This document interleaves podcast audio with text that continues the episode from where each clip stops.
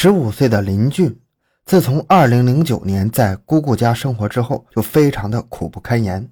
而造成这一苦果的罪魁祸首，就是他的亲姑父谢连斌。刚来到姑姑家时，谢连斌总会趁姑姑林叔不在一旁的时候，对林俊动手动脚，要不就是把手搭在林俊的肩膀上贴着他，要不然就将手放在林俊的大腿上来回游走。林俊已经十五岁了。所以每次面对谢连斌的不恰当的行为时，都会低声的恳求道：“姑父，您别这样。”恳求无用后，又会四处闪躲。但是他能躲哪儿去呢？谢连斌毫不在意，总是要在林俊那里待一段时间，才会心满意足的离开。林俊在他离开后，便会低声的哭泣。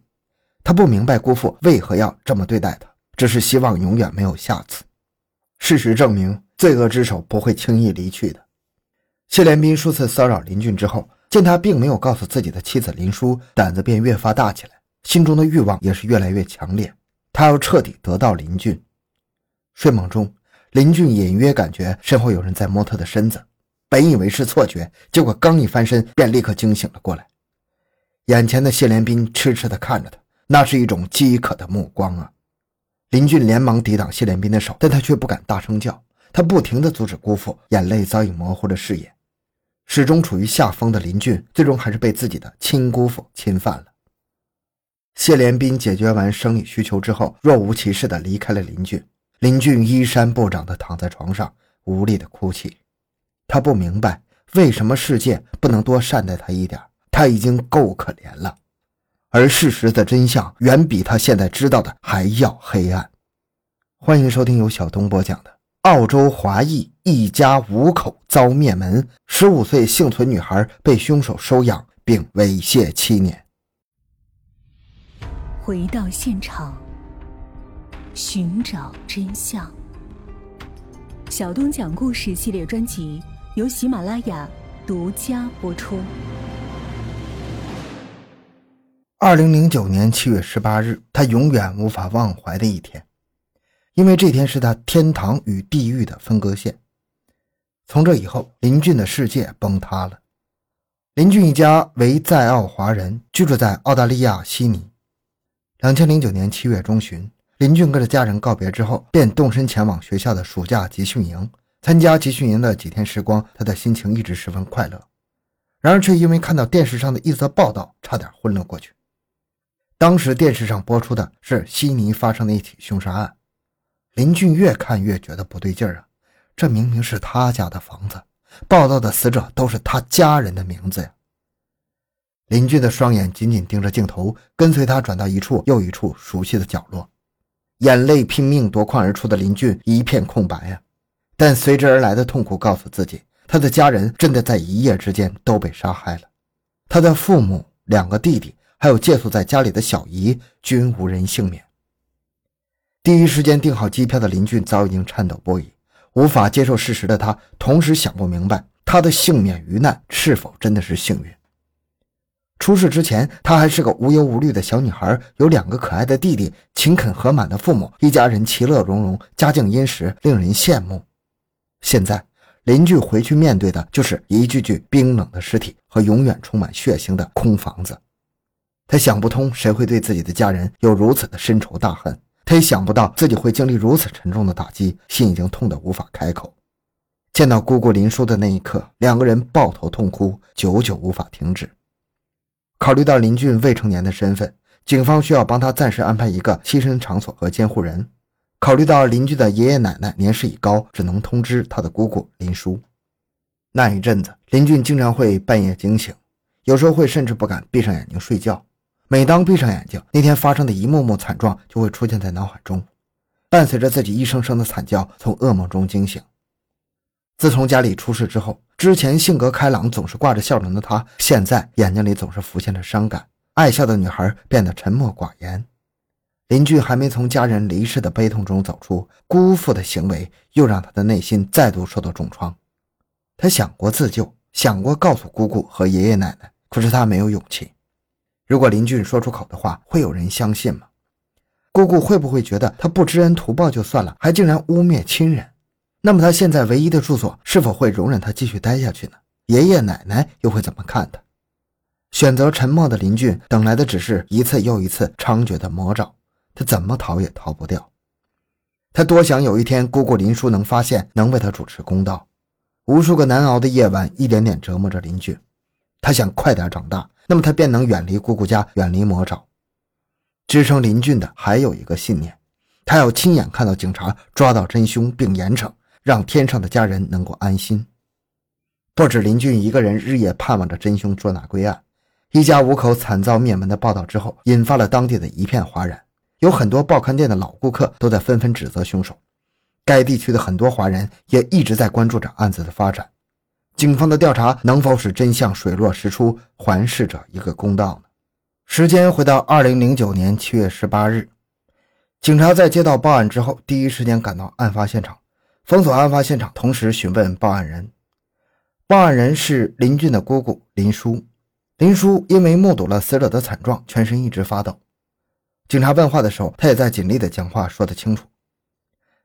八号早晨，哥哥经营的报刊店一直没有开门，老客户打给我，我就开始联系我哥，可是电话一直打不通。我们两家距离也不远，我就过来看一下情况，没想到哥哥一家竟然被谋杀了。警方在勘查现场时发现，屋内到处留有血脚印，客厅还残留大量的血迹。五名死者均是被钝器击伤致死，甚至有的死者面容被凶手砸到面目全非，认不出生前的模样。尽管屋内一片凌乱，财物却没有丢失，说明凶手不是为财，而是寻仇。此外，警方在检查过程中还发现林家的电闸曾经被凶手动过手脚，大门也没有撬动的痕迹。根据脚印的提取，警方确定凶手是一个人，无法找到有关凶手的 DNA。而且按照脚印的行进路线，明显能感觉到凶手是有备而来，目标明确。引起警方注意的还有一点是，唯独邻居的房门前没有留下血脚印，而且屋内没有入侵的痕迹。莫非凶手知道当时林俊并不在家吗？种种迹象表明，凶手与林家关系非常熟，对屋内的格局也很熟悉。况且林家在悉尼的关系网十分简单，亲朋好友并不多。所以，警方的调查相对来说是比较容易的。在走访报刊店的常客过程中，警方了解到林父和林母为人亲和、勤勤恳恳，没听说过跟他人有什么纠葛。而死者的妹妹林叔也想不通何人会找自家的哥哥寻仇。很快，警方通过搜集到的一些疑点，锁定了犯罪嫌疑人谢连斌。疑点有三：第一，谢连斌在案发现场时不经意间的小动作。林叔在描述他到达现场的一幕幕时，其实同行的还有谢连斌。林叔还未进门，就看见大门竟然留了一条缝，一股莫名的不安顿时涌上心头。进门之后，客厅四处散落的血迹和屋内的血气吓得林叔一动也不敢动，在谢连斌的支撑下，才缓缓地往屋内深入。曾经熟悉的家人变成一具具惨状不堪的尸体，林叔崩溃不已。而后。当林叔和谢连斌要走进哥哥的房间时，谢连斌曾经捂住过他的眼睛，但是警方发现，按照林叔讲述的位置，根本就无法直接看到屋内的惨状。那为何谢连斌要主动捂住妻子的眼睛呢？是否预先知道什么？第二，口供有所出入。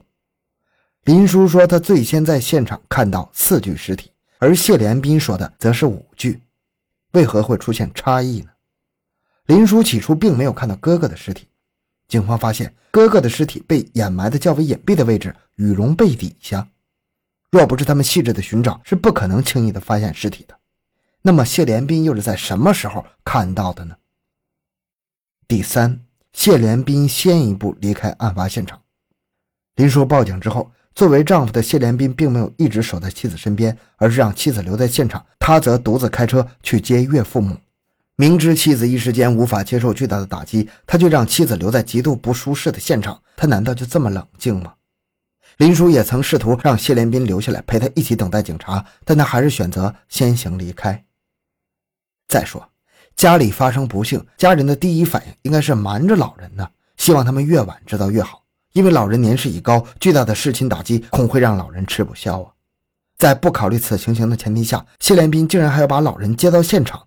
他的想法实在是有些匪夷所思。此外，谢连斌曾是一名医生的信息让警察格外在意，案发现场找不到凶手的 DNA，说明凶手不仅预谋多时，心思还十分缜密。而作为一名医生，细致总会体制在方方面面。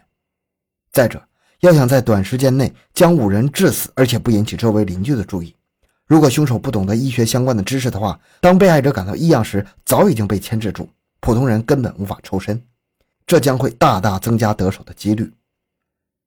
由于警方没有确凿证据，所以无法立即逮捕谢连斌，也无法阻止林俊生活在林叔家，怕会打草惊蛇。警方只能不敢停歇地在搜集相关证据。悉尼警方能否证明其猜想，将真凶捉拿归案呢？二零一一年五月，警方以谋杀罪正式逮捕谢连斌，理由是五月十三日这天，技术人员在谢家的车库中提取了一枚血迹，经过 DNA 鉴定，里面包有林家受害者的 DNA。法庭上，面对丈夫的指控，林叔并不认同。她表示，案发时间丈夫一直睡在自己的身边呢。如果中途出门，他不会不知道。其实林叔是被谢连斌注射了镇定剂。经过讨论以后，陪审团认为，警方提交的证据还不足以证明谢连斌就是杀人凶手，因此谢连斌得以无罪释放。对警方来说，最不能容忍的便是看到凶手逍遥法外。他们无比确信谢连斌就是凶手。只可惜谢连斌的手段非常高，导致警方怎么也没找到直接证据。是什么让警方确认了谢连斌的凶手身份呢？原因就在于他们通过非常手段，在谢家偷偷安装了隐蔽的摄像头进行监控。通过监控记录，警方曾经看到谢连斌在家中不断与妻子谈论案发现场的细节，似乎想同林叔的证词一致，这无异于加大了他的嫌疑，所以打算再进行侧面试探加以确认。警方向林叔透露，案发现场的血脚印是某款运动品牌的鞋子。回到家中，林叔无意间将得知的消息告诉了谢连斌，而后谢连斌便趁人不注意，将一个鞋盒子撕碎并冲进了马桶。此后的警方相当确认凶手就是谢连斌呢，但是监控视频的内容却不能作为直接证据，只能另寻他路。二零一三年四月，谢连斌见到妻子林叔带来的陌生男子。哈利，由于哈里一直向谢连斌灌输能够帮助他解除牢狱之灾，谢连斌渐渐地放下了防备之心，甚至在不经意之间承认了杀人的事实。只不过谢连斌失算了一点，哈里并非是一心为他开脱，从一开始他就是警方派来收集证据的卧底。他承认的犯罪事实早就被录音了，拿到了法庭之上，尽管不是直接证据，最起码成为了动摇陪审团的有力筹码。道貌岸然的谢连斌对播放的录音矢口否认。在2014年的一次审理中，忍无可忍的林俊勇敢地站了出来。那个性侵他长达七年之久的姑父，竟然是杀害自己家人的凶手。他已全然不怕吐露心声的后果，他只想让法庭上的每个人认清谢连斌的罪恶嘴脸。在法庭上，林俊强忍眼泪，有些畏怯周围人的眼光，讲述着他被侵犯的历史。从十四岁开始，也就是。二零零八年，谢连斌见他独处时，就会有意无意的性骚扰。家人被杀之后，住进姑姑家的他，完全成了谢连斌的掌中物，经常性侵自己，就连假设回家也不放过他。林俊不想当破坏家庭的人，姑姑是他为数不多还在世的亲人。可是他发现谢连斌是凶手的时候，隐忍已经不再重要了。林俊之前偷偷保留的证物呈上法庭之后，法庭内的人都感到不可思议呀。七年之中，一起生活的姑姑林叔竟然完全不知，无法想象谢连斌是多么的可怕，多么的会伪装。二零一七年二月十三日，经过无数的审理后，陪审团认定谢连斌的谋杀罪成立，处以终身监禁，不得假释。林叔直到最后都不愿意相信，丈夫不仅是杀害哥哥一家的凶手，还是一名强奸犯。她觉得两家的关系一直都不错。哥哥经营的报刊店生意不错，还特地帮经济不景气的他二人走出困境。在几乎人人都坚信谢连斌是凶手的情况下，林叔还和父母断绝了关系。林叔无法想到，林家的好心在遇到谢连斌的嫉妒心之后变了味儿。他记恨林家人看不起他，觉得他没有林叔的哥哥会挣钱，这也是谢连斌心生杀意的原因之一。而另外一个原因就是谢连斌的占有欲。他之前已经对十几岁的林俊心生歹念了，会莫名其妙的骚扰林俊。看到林俊一天天长大，他的内心再也抑制不住欲望，才会选择在林俊外出期间灭林家的口，将监护权拿到手。就这样，既可以满足自己的私欲，又可以随意支配林俊继承的遗产。恶魔终归是恶魔，就算他披再多层外衣掩饰，内心的丑陋终归会成为他伏法的根本罪证。好，这个案件讲完了。小东的微博账号主播小东讲故事，感谢关注，咱们下期再见。